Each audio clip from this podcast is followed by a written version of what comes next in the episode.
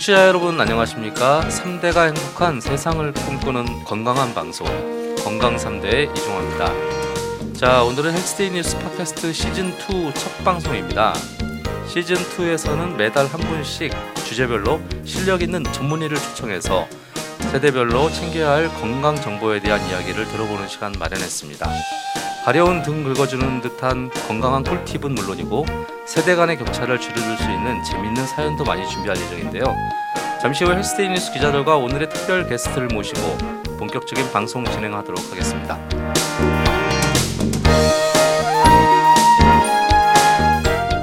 자, 오늘은 건강 3대의 첫 방송이니만큼 정말 특별한 의사 선생님을 모셨습니다. 대한민국을 대표하는 치과 의사라고 해도 과언이 아닌 페리오 플란트 네트워크 현영근 원장님 자리하셨습니다. 안녕하세요. 네, 안녕하세요. 네. 자, 오늘도 변함없이 헬스데이 뉴스 의학 전문 기자도 함께 했습니다. 안녕하세요. 안녕하세요. 자, 흔히 명의를 얘기할 때 일반인들은 어, TV에 많이 나오거나 신문에 많이 나오는 의사들을 명의라고 쉽게 생각합니다. 하지만 저희 같은 기자들끼리 얘기할 때는 의사들 사이에서 인정하는 의사, 국제적인 논문을 많이 제출한 의사를 제일로 꼽는 경우가 많습니다.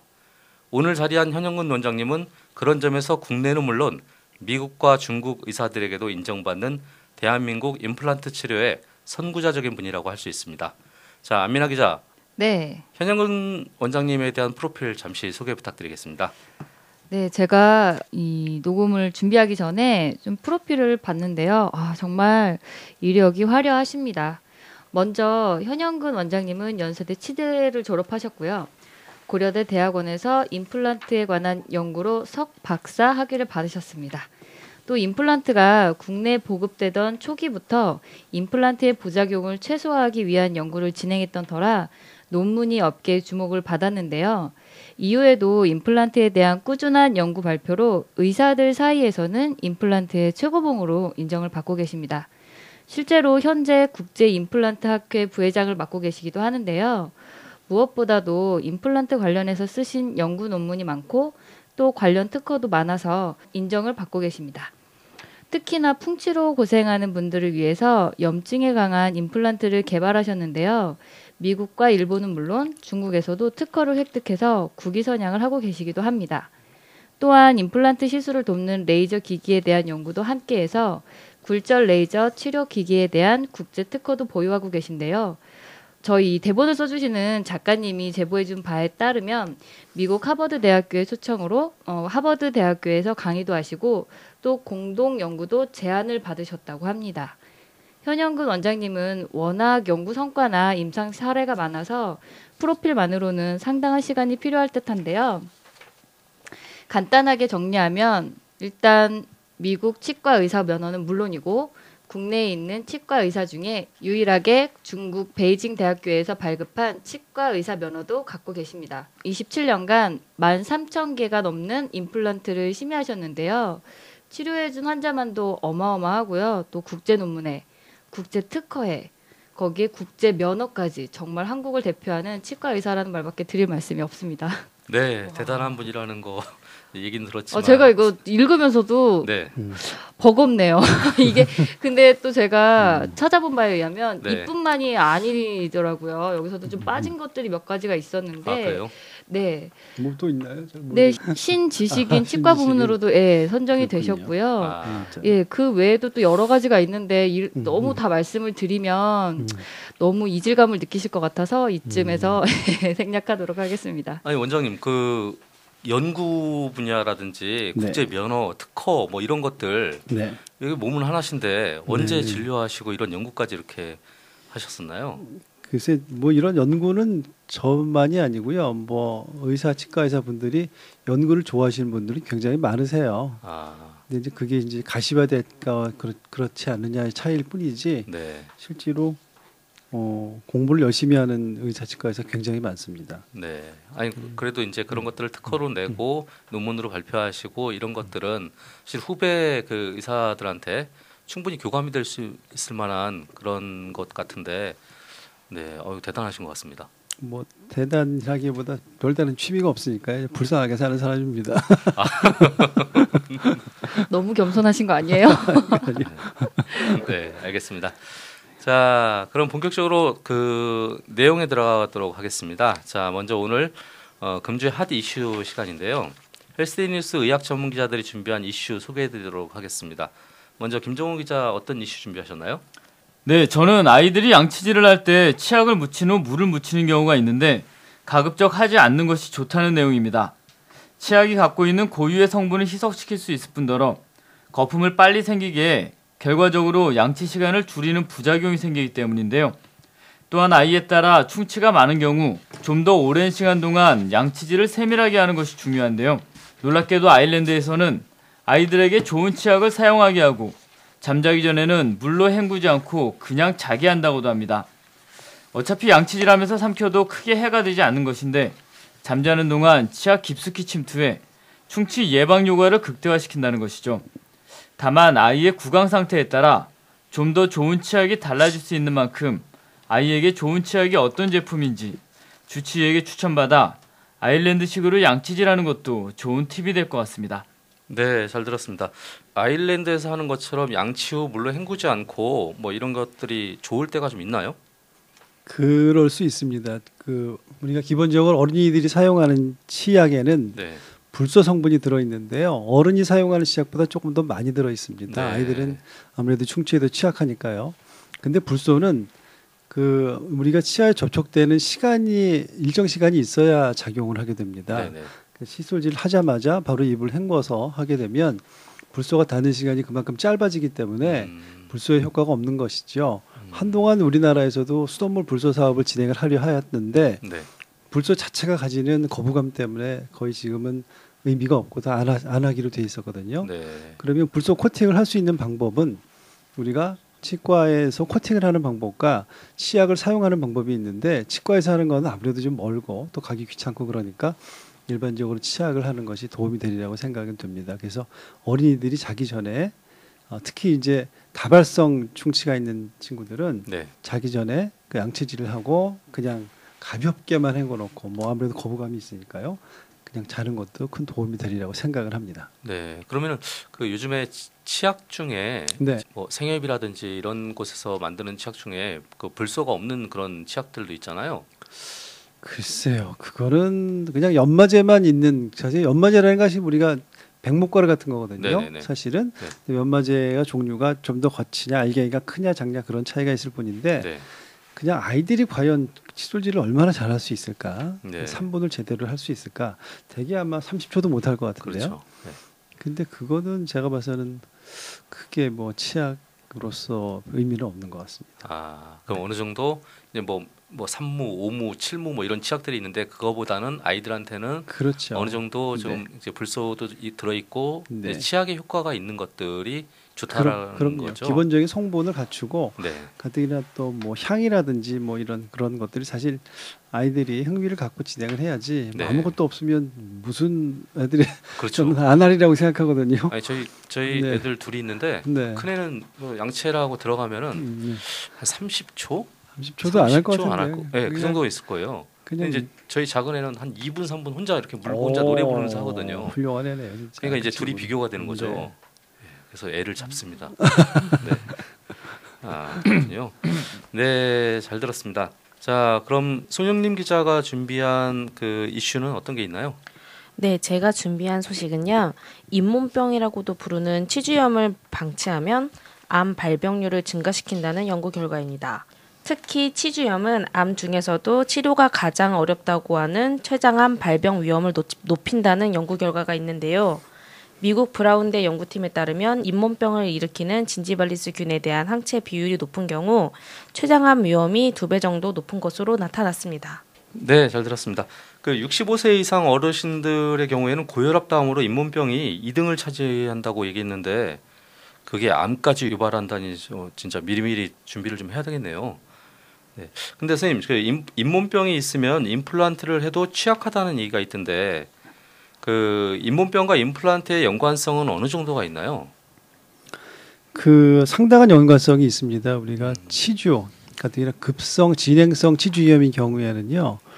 어, 임플란트를 심었을 때 임플란트 주변에 뼈가 녹는 임플란트 주위염 발생률을 심하면 다섯 배까지 높인다는 논문 결과가 있습니다. 그러니까 급성 치주염, 그러니까 갑자기 잇몸뼈가 확 나빠지는 사람들이거든요. 그런 사람들은 되게 나이가 젊은 사람들입니다. 아 빠른- 오히려 그렇죠. 30대에서 40대 사이에 와. 갑자기 이가 다 빠진 사람들이 있거든요. 그런 분들은 임플란트를 할 수밖에 없는 입장임에도 불구하고 어, 임플란트를 했을 때 또 결과가 안 좋아질 수 있죠. 오히 잇몸이 안 좋아서 그러는 거죠. 그렇죠. 오히려 그 안에 이제 세균들이 있는 건 면역에 관한 건데요. 네. 근데 희한한 거는 이가 다 빠지면 세균체가 바체균 체제가 바뀐다는 겁니다. 그래서 또 임플란트 수명이 다 빠져서 임플란트를 하는 사람들은요 오래 쓰세요. 아, 어. 그래요? 수십 년 지나서 또. 아 이게 다, 그것도 다 빠지고 나면은 오히려 세균이 살 없어지는 수가 네. 살수 있는 네. 환경이 없는 거야 그렇죠. 이게. 세균들이 집이 또 없어. 바뀌어요. 그 일을 좋아하는 세균. 근데 또 아이러니한 거는 치- 풍치를 일으키는 세균과 임플란트 주염을 일으키는 세균은 비슷하거든요. 아. 네. 풍치를 일으키는 세균하고 잇몸병을 그렇죠. 일으키는 세균하고 비슷하다고요. 네, 네. 이게 풍 잇몸 우리가 사실 임플란트 주염이라는 거는 최, 최근에 생기는 신질환입니다. 그 전에는 임플란트라는 것이 없었으면 네, 그런 병 그렇죠. 자체가 없었을 텐데 네. 새로 나타난 질환들이거든요. 아. 임플란트가 나오면서 네. 그 지금은 임플란트를 안 하는 사람이 아마 거의 없고 제가 우리가 임플란트라는 말이 처음에는 뭔지도 몰랐다가 우리가 초콜릿이라는 말도 몰랐잖아요. 그렇죠? 그렇죠. 어느 한순간부터는 초콜릿을 아. 전부 다 알듯이 네. 지금은 모든 사람들이 임플란트를 알아요. 음. 그것도 임플란트가 사실 우리가 임플란트는 눈에도 들어가고 뭐, 뭐 귀에도 들어가고 다 성형외과에서도 임플란트거든요. 다 임플란트예요. 들어가고. 몸 안에. 들어가는 건 다 임플란트인데 지금은 임플란트 임플란트 하면 치과에서만 하는 걸로 지금 알고 있 그렇게 음, 사실은 네. 많이 퍼플하게 돼 있죠. 음. 또 보험이 되면서부터 확 이제 더 음. 보편적인 진행돼 있는데 어쨌든 치주 질환과 임플란트는 상당히 관계가 있습니다. 네. 근데 원장님 그게 잇몸병이 지금 말씀하신 그렇게 관련이 있는데 네. 저도 잇몸병이 있는 건 아는데 네. 치과에 갔을 때 잇몸병이 있으니까 치료 받으세요라고 해주는 원장님 한 명도 없었거든요. 이게 그렇게 중요하면은 네. 게다가 보험도 되는데 네. 얘기를 좀 해줘야 되는 거 아닌가요? 되게 잇몸 질환 그러니까 스케일링을 하면서 되게 이 그다음에 추가적인 잇몸 질환에 대한 치료를 할 것인지에 대한 진단을 다 내려줍니다. 이거는 일차적인 스케일링이 끝나고 나면 이러이러한 정도는 치주 소파술 정도를 진행을 해야 됩니다. 라고 얘기를 하고 심하면 치주 수술도 해야 됩니다. 라고 얘기를 하는데 사실은 치주 수술은 과거에는 참 많이 했는데요. 네. 치주 수술을 할 정도면 이가 정말 많이 상태가 안 좋은 거예요. 과거에는 어떻게든지 치아를 뭐 더 오래 썼어야만 좋은 것으로 알고 있었는데 지금은 그렇게 오래 쓰고 있다가 뼈가 녹아버리면 임플란트를 했을 때 환경이 나빠지기 때문에 네.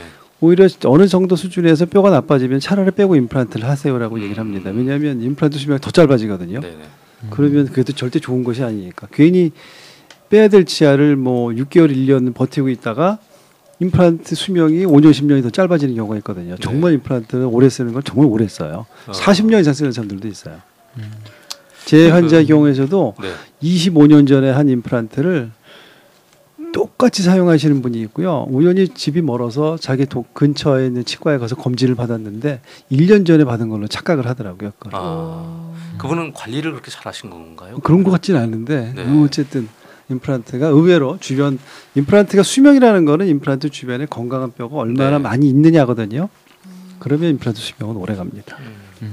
어쨌든간 임플란트가 오래 가기 위해서는 그러니까 몸 내 면역력에도 굉장히 건강해야 되는 그렇죠, 거네요. 그렇죠. 나이가 들면서 면역이 떨어지면 임플란트 네. 영향을 받습니다. 그럼 결국은 임플란트 주변에 건강한 치아가 얼마나 많으냐가 수명을 뼈, 네, 아, 네, 좌우하는 거면 네, 임플란트가 당연히 하나 두 개 있는 사람은 오래 쓰는 거고 네. 임플란트가 뭐 18개 뭐 이런 식으로 몽창 임플란트인 사람은 건강한 뼈가 없으니까 아, 그렇진 않아 요. 18개, 20개를 해도요. 건강한 뼈가 많은 사람들 많이 있습니다. 어, 그러니까 이제 그건 아까, 아까. 말씀하셨듯이 뭐뭐 잇몸 질환, 치주 질환 같은 경우로 이제 네. 어쩔 수 없이 이빨 뭐 한 열댓 개를 네. 임플란트를 했을 경우에 네. 그게 이제 또 그 뼈는 또 의외로 또 튼튼할 수 있는 거죠. 그렇죠. 그게 제가 본 케이스들 중에서도요.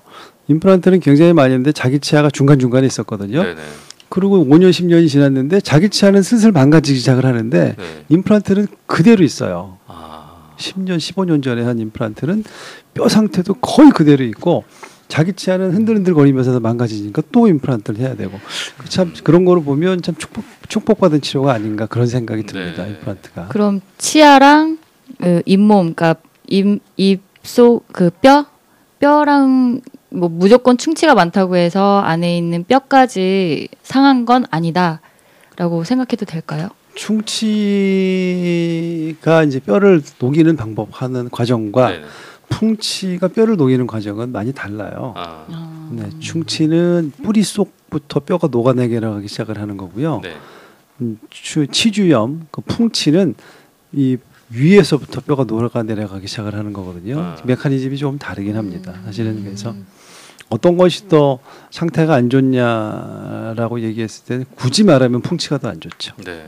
그 보통 그렇잖아요. 이제 어르신들 방- 아. 어르신들 보면은 이제 한 일은 뭐 좀 되시고 그러신 음, 분 네. 중에 이가 안 좋으셔가지고 네, 임플란트를 하고 싶다. 네. 자식의 입장에서 네, 그러면은 그 비싼 거를 네. 굳이 지금 하셔야 되냐 이런 사람 진짜로 있거든요. 근데 그게 아니네요. 그게 아니죠. 왜냐하면 네. 나중에 더 큰 돈이 들 수 있어요. 네, 그렇게 네. 임플란트를 해드리고 나서 이가 더 건강해지실 수도 있는 거네요. 그렇죠. 나머지 오히려 이제 임플란트가 교합 고경이라고 이제 힘을 잡아주면요. 네.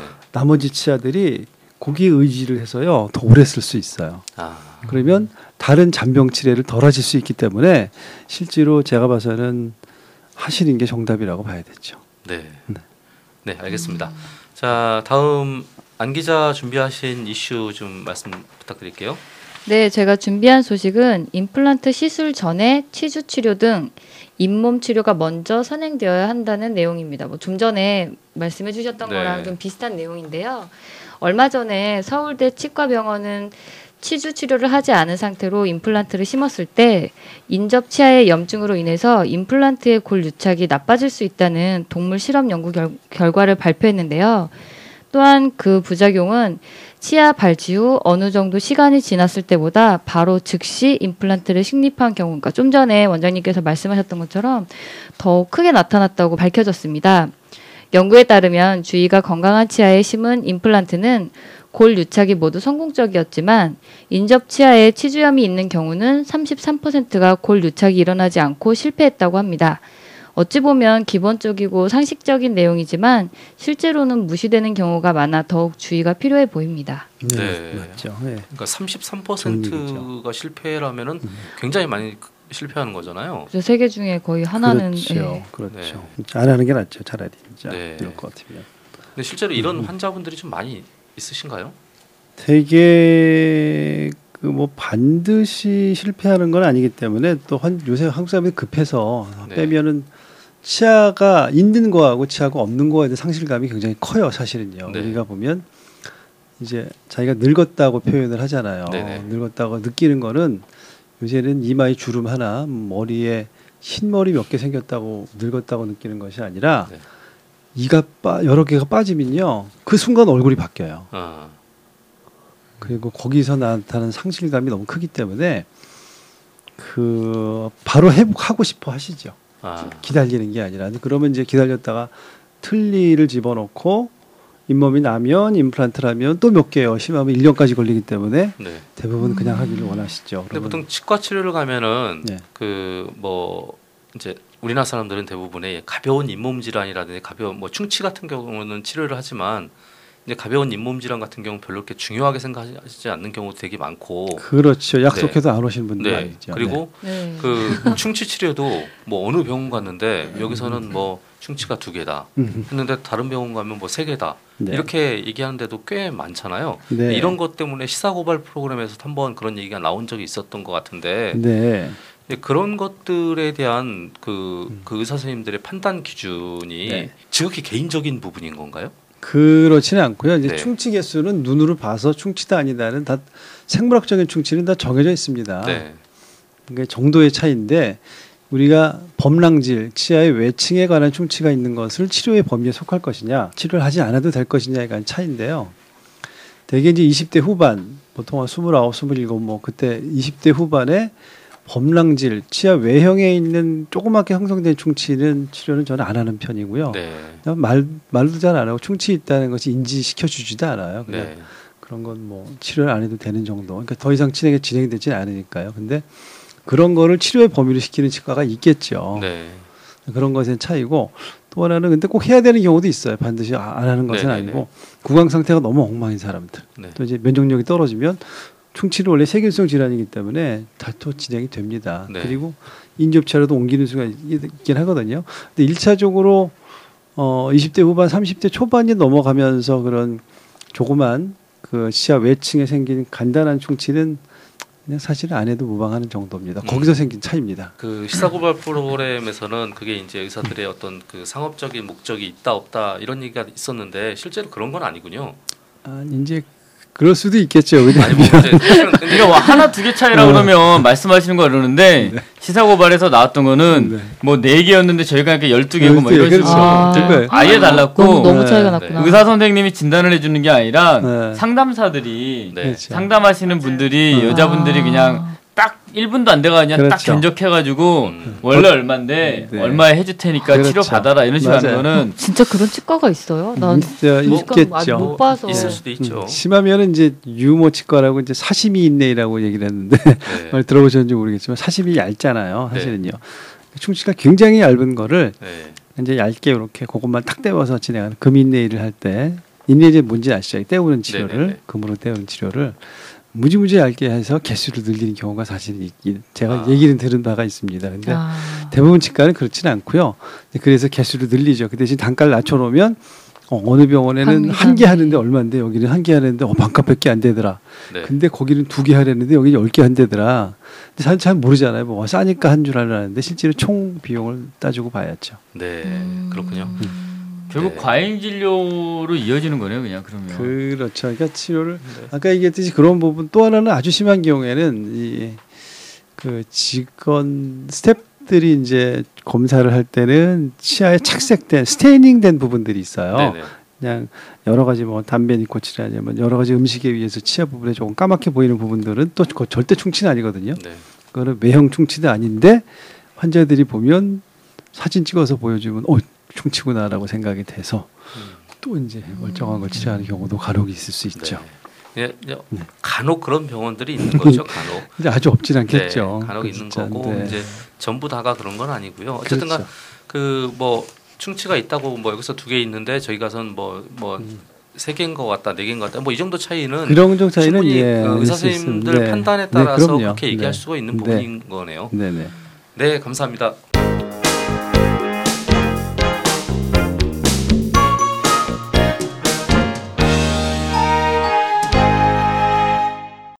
자, 이번 시간은 special guest와 함께 알쏭달쏭한 건강 이야기를 나누는 기다 아니다 시간입니다. 자, 오늘은 페리플란트 치과의 현영건 대표 원장님과 함께 치아 건강에 대해서 얘기 나누고 있는데요. 제 바로 본론으로 들어가겠습니다. 가급적 학교 들어가기 전까지 부모가 아이들의 양치질을 도와주는 게 좋다. 기다 아니다. 기다. 미취학 학동기 전의 아이들은 네. 아직 정확한 습관이 되어 있지 않기 때문에 좋은 습관을 들이기고 또 정확한 결과를 위해서는 부모가 도와주는 게 좋겠죠. 그래서 아, 옳고 그름을 잘 해주는 것이 좋습니다. 아이 데리고 2분 3분씩 닦아주면 되는 거죠. 그 정도까지는 아니어도 네. 2분 3분 긴 시간이에요 사실은요. 그러니까요. 네, 알겠습니다. 자, 얼음을 깨서 먹는 아이들은 치아가 튼튼해진다. 아니다. 아, 아니다. 얼음을 하면 치아가 금이가 실금이 가거나 깨질 수가 있죠. 예. 또 얼음 자체가 이 온도 차이가 있기 때문에 구강 내에는 거의 뭐 일정한 상온이 있고요. 또 네. 우리가 뜨거운 걸 먹으면은 거의 60, 70도까지 올라가거든요. 네네네. 커피가 90도라니까. 네. 이거 먹고 찬 거를 동시에 계속 온도 변화가 있으면 그것만 가지고도 사실은 또 실금이 가는 수가 아. 있거든요. 네. 그럼 이건 성인 성인에게도 좋진 않은 거죠. 그럼요. 아, 음, 그럼 어느 이게. 아이들 사탕 깨물어 먹는 거 있잖아요. 네 그거는 괜찮은가요? 깨물어 먹나요 사탕을? 사탕을 이렇게 깨물어 먹는 아그작, 친구들도 아그작. 있는데 아그작. 아 그죠 그죠. 네, 네. 그래서 사탕은 별 단단한 것 같지는 않은데요. 보니까 아. 생각보다. 네, 뭐 단단한 것만 피하면 될 것 같습니다. 네, 알겠습니다. 자, 어린이 칫솔은 비쌀수록 좋다. 아니다. 아니지요. 칫솔은 어린이들은요. 칫솔이 좋다고 칫솔질 잘하는 것이 아니고요. 네. 정확한 방법을 가르쳐 주는 것이 더 중요합니다. 네. 칫솔이 비싸 비싼 건 굉장히 많긴 합니다. 뭐 기능 칫솔도 많이 있긴 한데 네. 칫솔이 비싼 거는 왜 비싸냐면요. 잇몸 마사지를 하기 위해서 비싼 겁니다. 동시에 아, 칫솔의 기능이 칫솔의 기능이 이만 닦자는 것이 아니라 잇몸 마사지를 과연 효과적으로 할 수 있느냐 그럴 때 어, 아. 비싸지는 겁니다. 그럼 솔 모양이 이렇게 네. 솔 단면이 이렇게 뭐 이렇게 산 모양으로 된 것도 있고 네. 여러 가지들이 있잖아요. 이렇게 네. 뭐 그런 것들은 크게 작용하지 않나요? 그냥 스트레이트가 좋겠죠. 아. 그냥. 그 네. 실리콘 같은 거 네, 이렇게 들어가 있잖아요. 있고 고무 같은 거. 테두리에 이렇게 고무가 튀어나와 있는 거 그런 거 말씀하시는 거예요? 그런 잇몸 것도 제가 봤을 때는 잇몸 마사지 그냥 잇몸 마사지에는 어, 큰 도움은 되지 않고 그냥 칫솔 부드러운 음. 칫솔로 마사지하는 정도. 아. 그, 그 전동 칫솔. 네. 예.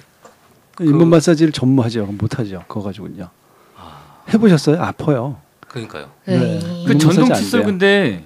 전동 칫솔을 좋은 걸로 쓰면은 네. 괜찮다고 얘기하는 분들이 또 계시더라고요. 그러니까 저가형 말고 글쎄 그러니까 비용 전동 칫솔이 보통 두 가지죠. 이제 모터로 돌아가는 것만 있고, 예. 그러니까 초음파 나오는 그런 네. 그, 그 초음파 진동으로 닦아주는 그런 칫솔도 있고 두 가지. 아, 그래요?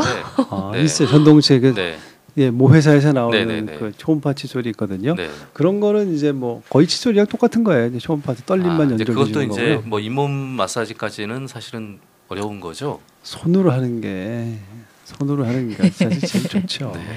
또 손으로 그냥 야, 음. 오늘 이거 들으신 분들 집에 네. 가서 칫솔 다 바꾸시겠네요. 알겠습니다. 음. 어린이들에게 제일 좋은 치약은 불소 등 각종 첨가물이 없는 제품이다. 아니다. 어린이들은 아, 기본적으로 어, 불소 성분이 좀 있어야 된다고 생각합니다. 아니 불, 그런 코팅할 방법이 별로 없죠.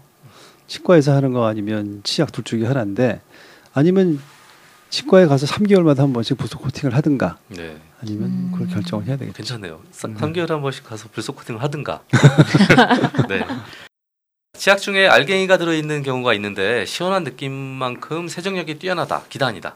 아니다. 우리가 그 이게 연마제를 의미하는 건데요. 네. 연마제라는 거는 우리가 느낄 수 있을 정도의 알갱이 사이즈가 아닙니다. 알갱이 크기라는 건 사실은 우리가 공 가지고 놀아야 되는데 에드발론 가지고 노는 거랑 똑같거든요. 네. 아. 그래야만이 혀를 느낄 혀를 느낄 정도의 사이즈면 굉장히 큰 사이즈라서 네. 큰 의미는 없습니다. 그런 건. 아 그러면은 제가 다른 궁금한 게 있는데요. 네. 그 알갱이가 요즘에 그 무슨 미세 플라스틱 아 얘기 있죠. 굉장히 많이 나오잖아요. 그거는 세안제에서 나오는 건 얘기인데요. 아, 네. 칫솔에서는 그런 부분은 없나요? 칫솔에서는 없죠. 아. 칫솔에서는 그게 들어가면 안 되죠. 네. 입에 들어가는 거는. 네. 알겠습니다. 자, 아이들의 치아 교정은 초등학교 들어간 이후 2, 3학년이 적기다. 기다 아니다. 아니다. 어, 교정에는 이제 성장 교정과 치열 교정이 있는데 네. 어, 초등학교 들어가서 2, 3년 2, 3학년이면 9살, 6살 정도거든요. 네, 네, 네. 성장 교정은 빠르면 4살부터 시작을 해야 됩니다. 아. 성장 교정은 그러니까 이게 해당이 되질 않죠. 네. 적절한 시기가 다른 겁니다. 이때는 혼합 치열 시약인데 네. 예, 성장 교정 쉽지 않죠. 이때는 네. 뭐할 수는 자. 있긴 하지만 네. 아이들의 충치는 영구치가 나오기 전까지 큰 의미가 없다. 기다 아니다. 아니다.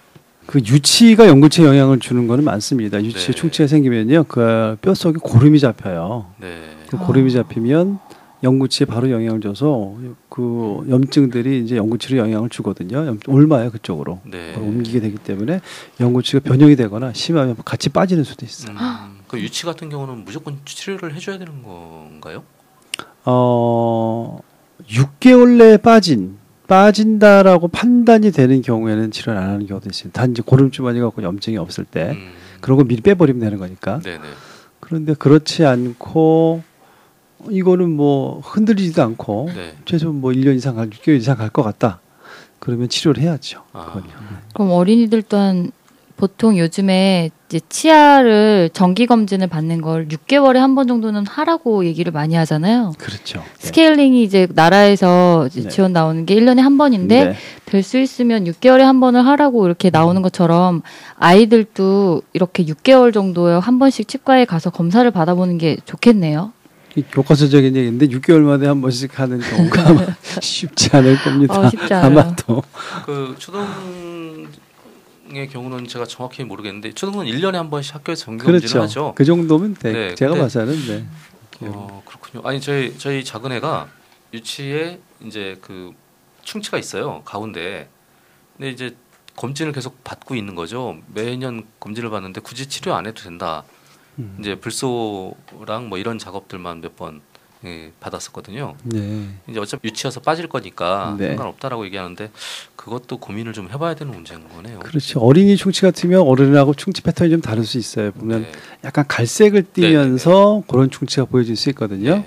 근데 그거는 당장 위험하진 않아서 불 쏘 가지고도 어느 정도 케어가 되는 경우가 있어요. 음, 음. 네, 알겠습니다. 자, 식사 이후 양치질을 했다면 사과 같은 과일을 먹는 먹은 이후에는 양치질을 안 해도 된다. 기단이다. 아니다. 과일에는 당분이 있기 때문에 네. 실제로 우리가 식사하는 거랑 별 차이가 없습니다. 음, 그래서 그런 것들이 이제 치아에 붙어서 탄수화물들이 또 세균이 잘 자랄 수 있는 그 원인이 되기도 하죠. 네. 채- 채소 같으면 혹시 모를까? 애가 배추나 뭐 아니면 상추 같은 거 오이 이런 거 뭐. 먹나요? 잘 안 먹을 것 같은데 애들이 그거는 상관없을 것 같아요. 제가 봤을 때. 아, 그것만은 잘안 아, 먹죠. 그렇죠. 네, 알겠습니다. 아이들 칫솔은 네, 미세모일수록 좋다. 기단이다. 아니다. 음. 아, 이 사실 미세모일수록 칫솔이 비싸죠. 네. 칫솔이 비싼데 아이들이 작용을 물론 좋긴 하겠지만 그것들을 아이들이 사용하기도 쉽지 않고 흔히들 말하는 이제 가성비에서 많이 떨어지죠. 아, 아이들이 그 뭐 좋은 걸 줘서 제대로 하기가 쉽지 않으면 그냥 뭘 해도 제대로만 가르쳐서 아, 그냥 잘 쓰게만 하십시오. 그게 제일 좋은 방법입니다. 그러니까 아이들 거 하나가 7천 원이 넘더라고요. 그거 그래서 말이 안 되죠 보면 진짜. 음. 그 이제 그런 어. 것들은 네. 보통 이제 그러니까 아이들 칫솔 중에서는 캐릭터 있는 게 되게 많잖아요. 그렇죠. 그게 그게 최고더라고요. 음. 그죠. 그게 제일 나요. 나는 이제 흥미를? 갖게. 아, 비싼 거 습관 좋은 습관을 들이는 게 중요하지 뭐 그렇죠. 제품이라든지 이런 그렇죠. 거는 큰 영향은 없다. 또 미세모일수록 수명이 짧아요. 네, 맞습니다. 얇기 네. 때문에 네. 그거 한 3개월도 못 쓸 것 같은데요. 어른들은 미세모를 좀 그래도 적당히 쓸 수 있는데 아이들은 뭐 그냥 네. 몇번 문질러 버리면 그렇죠. 뭉개지죠. 그렇죠. 그럴 필요 없을 것 같아요. 제가 봐서는요. 예, 알겠습니다. 자, 아이들은 유치기 때문에 치실이나 스케일링은 필요가 없다. 기단이다. 아 아닙니다. 아이들의 그 어린 아이들의 초기 치은염이 거의 90%에 달해요. 음. 사실은요. 아이들이 생각보다 이렇게 잇몸 염증이 꽤 있어요. 요새는 이제 잇몸 만성 염증이 됐을 때 문제가 여러 가지 된다 그러잖아요. 아이들한테 그런 건 아직 심도 있게 연구가 되지는 않았지만 실제로 스케일링이 필요한 아이들이 꽤 있어요. 네. 원하면 치실도 해야 되고요. 진짜. 초기 치은염이 90%에 달한다는 거는 연구 결과가 있는 건가요? 네, 연구 있는 겁니다. 어, 그럼 너무 몇 살 아이들이 너무 그렇게- 심각한 건 아니고요. 그 정도면 스케일링 한 번이면 다 나아요. 칫솔질만 잘해도 낫는 정도인데 음, 이제 염증이 조금씩 하기가. 보이는 거죠. 근데 아이한테 스케일링을 해주는 건 한 번도 본 적은 없는 것 같은데 있어요. 아이들한테 아이가 이제 몇 살짜리 아이냐에 따라서 다른 건데 실제로 스케일링을 하기가 쉽지는 않죠. 그래서 칫솔질 방법을 잘 가르쳐 줘야죠. 음, 심하면 스케일링을 하죠. 발표는 가장 어린 아이는 몇 살까지 스케일링을 해주셨어요, 원장님은? 아, 두 살? 두 살? 두 사람이 이제 이빨이 앞에 이가 뭐 몇개 이렇게 나온 그런 그렇죠. 그런 어. 애들. 두 살짜리 심했나 필요해요. 보다. 그것만. 그것만. 아, 치- 원래 이제 하얀 치석이라고 이제 치태가 plaque으로 바뀌게 되면요 칫솔로 해결이 안 돼요. 음. 아. 3mm면 양치질이 제대로 안 돼서요 음식물 찌꺼기가 입안에서 3mm면 그거로 바뀌어 버립니다. 그러면 칫솔로 해결이 안 돼요. 그건요 기계적으로 떼어낼 수가 없어요. 칫솔로는 네, 맞아. 스케일로로 제거를 해야 돼요. 음, 하얀 치석이라는 말 저는 처음 듣는 것 같은데 그게 이제 시간 지나면 까맣게 되는 거죠. 그거는 더 단단하죠. 음. 그거 근데 본인은 알, 의, 의사만 알 수 있는 거예요? 모르는 거울 보면 알아요. 이렇게. 안, 저는 이 네. 안쪽에 다. 치아가 치아가 이렇게 앞에가 조금 움푹 들어갔다고 해야 네. 되나? 그래서 스케일링을 하면 여기가 약간 뻥 뚫려요. 네. 그랬다가 음, 한 진짜 말씀하신 것처럼 며칠이 지나면. 예, 그래서 치실을 거의 매일 쓰는데 그거는 치실을 써도 잘 안 되긴 아, 제거 안. 되죠. 예, 잘안 어, 돼요. 스케일링 아니면 제거가 안 돼요. 그건요. 그 시간 전에 시간 칫솔로도 잘 안 돼요. 안 돼요, 아예. 그렇죠. 그러니까 그전 생기기 전에 빨리 칫솔질을 잘해서 끝 없애야 돼요. 그 오늘 왜 이렇게 말 말씀이 없으세요? 송 기자님은? 졸린 것 같은데?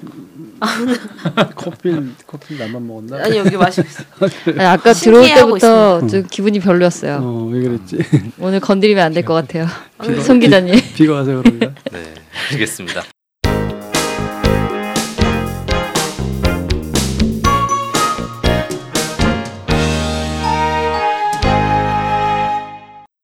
자 이번은 신설된 코너인데요. 이것만은 하지 마라 시간입니다. 의사 선생님들과 얘기를 나누다 보면은 많은 사람들이 정말 최악의 습관을 가진 경우가 많아서 마련한 코너인데요. 치과 의사가 볼 때 어린이들의 최악의 습관은 어떤 것이 있는지 들어보겠습니다. 그 여러분도 아마 다 어렸을 때 한 번씩 경험해 보셨을 텐데 그 자기 전에 양치질 안 하고 그냥 자는 사람들 굉장히 많을 겁니다. 지금 애들 어른들도 간혹 있잖아요. 보면 많지 술, 많이. 먹으면 그냥 자죠. 아, 술 네. 그런 경우 있죠. 근데 애들은 이제 아이들 보면 어떤 어떤 아이들은 이제 입에 음식물 물고 그냥 자잖아요. 졸려서. 그 귀엽 아. 귀엽게 보고 아 귀엽다 어떻게 저렇게 애가 그렇죠. 저렇게 잘 수 있을까? 근데 굉장히 위험한 거예요. 기도로 넘어가면 숨도 못 쉬는 거고요. 근데 그런 걸 떠나서라도 자기 전에는 반드시 이제 양치질을 해야 되는데 자면은 우리가 잠을 드는 순간부터 입에 침이 별로 안 나와요. 음. 아. 그럼 세정 작용이 안 됩니다. 깨끗하게 씻어내거나 그런 것을 할 수가 없고요. 가뜩이나 칫솔질을 안 하게 되면 이제 세균이 온상이 되는 거죠. 그 시간 동안만큼은. 그러면 순식간에 이 다발성 충치가 생기는 경우가 있어요. 음. 어, 이가 완전히 없어지는 경우들도 있거든요. 간혹 그런 데 있습니다. 근데 지금 그 원장님 얘기해 주시는 것 중에 되게 뜨- 뜨끔했던 게 그런 거 있잖아요. 귀여워서 그냥 돈 큰일 나죠. 큰일 나요. 아. 이게 이제 치과 질환뿐만 아니고 이게 이제 그렇죠. 기도로 넘어갈 수도 있어서 그렇죠. 되게 무식한 거네요. 어, 무식한 거죠. 여기 귀엽다고 네. 놔두면 안 돼요. 빨리 네. 물들여도 애가 깨워서 네. 빨리 입을 깎아 꺼지라도 거- 가서 걷어내고 그러고 재워야 돼요, 진짜. 네, 알겠습니다.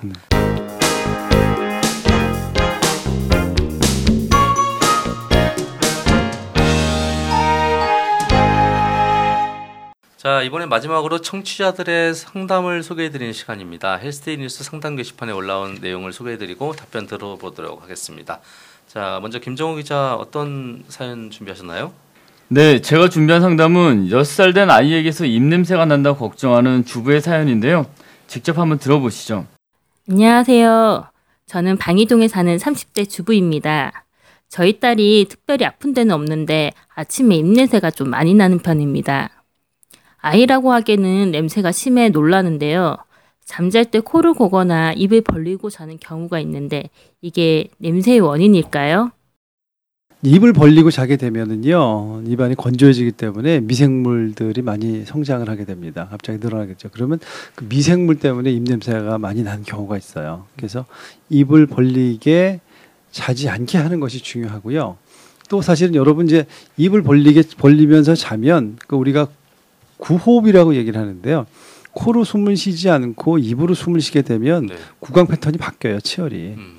얼굴이 이렇게 뾰족해지고 혀가 기도를 확장시키기 위해서 혀의 움직임이 이게 좀 위로 올라가게 돼요. 음. 그러면서 안에 있는 그 바깥에 외부에 있는 근육과 혀의 근육 사이에서 그 균형을 이루는 데서 치열을 잡게 되는데 안에 있는 혀의 위치가 올라가면서 혀의 힘이 빠지기 때문에 얼굴이 뾰족하게 돼요. 입이 튀어나오고. 그러니까 구호흡은 굉장히 안 좋은 겁니다. 그게 말, 말 얼굴 되는 아데노이드 face 말씀하시는 그렇죠. 거죠? 아데노이드 face에다가 이제 지금 말하면 이게 뾰족한 뭐 옛날에 서세원 face라고 이렇게 음. 튀어나온 사람들. 말상, 쥐들, 음. 쥐상. 쥐상, 그렇죠. 쥐상 그렇게 되는 아. 것이라서 그런 사람들은 특징적으로 입이 뾰족해요. 하관이 좁고 네. 사람들. 저는 예. 오히려 음. 자면서 입을 벌리지 않으려고 무의식 중에 턱을 너무 꽉 닫고 어, 자거든요. 그것도 또 안 좋은 거죠. 의식하지 마세요. 그래서 여기가 아침에 되면 얼얼해요. 아. 자면서 어. 그걸 계속 의식하고 자요? 네. 어, 그거, 되게 그것도 안 좋은. 건데. 그것도 안 좋은. 건데. 신, 어. 신경을 계속 쓰니까 물론 어느 정도 시간 되면은 또 막 이러고 자다가 그러겠죠. 근데 깨 깨보면 항상 이를 끄 깨물고 있어요. 결혼한 지 얼마 안 돼서 이미지 관리하는 거 아니에요? 서방한테. 얼마 안 되긴요. 한참 됐는데 1년도 안 됐잖아. 1년 넘었어요. 1년 됐죠 이제. 그런가? 네. 네, 그렇군요. 자, 다음 손 기자가 준비한 사연 들려주시죠. 네, 제가 준비한 상담은요. 어린이가 연예인들의 그 분노의 양치질 아시죠?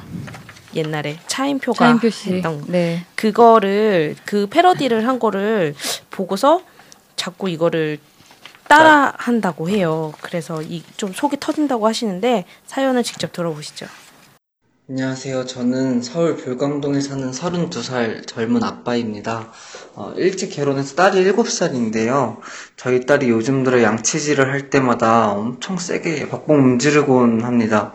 어, 연예인 누가 차인표 씨의 분노의 양치질 흉내 내는 걸 보고 멋있다고 따라 하는데요. 정말 환장하겠네요. 어, 분노의 양치질이 안 좋은 이유를 아이가 이해하기 쉽게 설명해 주셨으면 좋겠습니다. 어, 또 기사를 검색하다 보니까 영국에서는 가위 잡듯이 칫솔질을 하라고 하는데, 어, 사람이 꽃게나 가재도 아니고 그런 습관이 좋은 이유가 있는 이유를 좀 알려주셨으면 좋겠어요. 그 이제 분노의 양치질은 이제 그 사실 뭐 멋으로 하거나 아이들이 딸한테 멋으로 하거나 진행을 하는 건데 치아나 잇몸에는 굉장히 안 좋죠. 같은 경우는 아이들은 잇몸이 굉장히 연약한데 거기에 연약한 데다가 아이들의 그 이제 부드럽지도 않은 칫솔로 계속 문질린다는 거는 사실은 별로 안 좋습니다. 그래서 아이들한테 설명을 잘 해줘야 하는데 음 일단은 약한 잇몸을 자꾸 문지르거나 그렇게 어, 손상을 가하게 되면 상처가 더 깊어지고 심해지기 때문에 이도 마찬가지로 그렇게 될 거다라고 설명을 잘 해줘서 그런 습관이 되지 않도록 잘 유도를 해야만 할 겁니다. 음, 이게 뭐 사실은 엄마가 해줄 얘기는 아닌 것 같아요. 엄마가 치과에 데리고 와서 의사 선생님한테 아. 직접 얘기를 그렇죠, 들어야지 그렇죠. 아이들이 그래서- 안 하죠. 네. 그렇죠. 엄마가 이제 얘기하면 요 얘기 해주세요. 그러면 네. 치과 의사가 얘기해 주거든요. 네, 그 알겠습니다. 보면은 왜 영국 얘기도 나오냐 가위 잡듯이 하는 요거는 어떤 건지. 이거는 똑같은 예로예요. 우리가 보면 숟가 양푼으로 숟가락 잡듯이 이렇게 칫솔질을 하는 사람들도 있어요. 힘이 많이 가죠. 그렇지 힘이 많이 가요. 네. 결국은 가위 잡듯이 하든지 연필 잡듯이 네. 하든지 한다는 것 자체가 손끝에 칫솔의 핸들링을 잘 하면서 우리가 손끝의 움직임을 잘 느끼면서 손가락으로 느껴야 되니까 네. 그리고 이 칫솔이나 잇몸에 힘을 덜 가게 하는 방법입니다. 어떻게 하든지 그렇게만 하면 되는데 양푼에서 숟가락 잡듯이만 안 하면 될 것 같아요. 음. 저는 왼손으로 하는 거를 했었어요. 아 칫솔질을. 아, 예, 정말. 왼손 그렇죠? 왼손으로 하면 약간 좀 어. 약간 어색, 어색하긴 한데 그렇죠. 오른손처럼 능숙하게는 안 되거든요. 그래서 양손을 왼손으로 다 써보세요. 양손을. 난 양손을 다 쓰는데 이쪽에는 오른손, 이쪽에는. 지금은 왼손이 아. 너무 익숙해서 오른손으로 하면 좀 어색해요. 아, 그래서 요즘엔 또 오른손으로 이렇게 하고. 어, 그래서 네. 머리가 좋아지시, 머리가 좋으신 것 같아요. 아이고 감사합니다. 지금 머리가 좋진 않은데. 미국, 일본, 중국에서 지금 그냥 감사합니다. 예, 알겠습니다. 자 다음 안민아 기자가 준비한 사연 들려주세요. 네, 제가 준비한 사연은요. 아이들에게 양치질의 중요성을 알려줄 수 있는 충격 요법에 대해서 이제 질문을 하신 분입니다. 사실 이거 별거 아닌 것 같은데 한 사람의 평생 치아 건강을 좌우한다고 생각하면 매우 중요할 것 같습니다. 일단 상담 내용을 직접 들어보시죠. 안녕하세요. 저는 대전에 사는 30대입니다. 다름이 아니라 저희 딸들은 아무리 양치질이 중요하다고 해도 귀등으로 듣습니다. 아무리 열심히 해도 안 될 것은 안 된다고 적당히 하겠다고 하는데요. 그런데 사실 양치질은 정말 중요하잖아요. 아이들이 양치질을 하는데 눈으로 확인하면서 할 수는 없을까요? 우리가 뭐든지 잘 됐고 안 됐고를 검증을 하려면 눈으로 가시적으로 보여줘야 되잖아요. 네.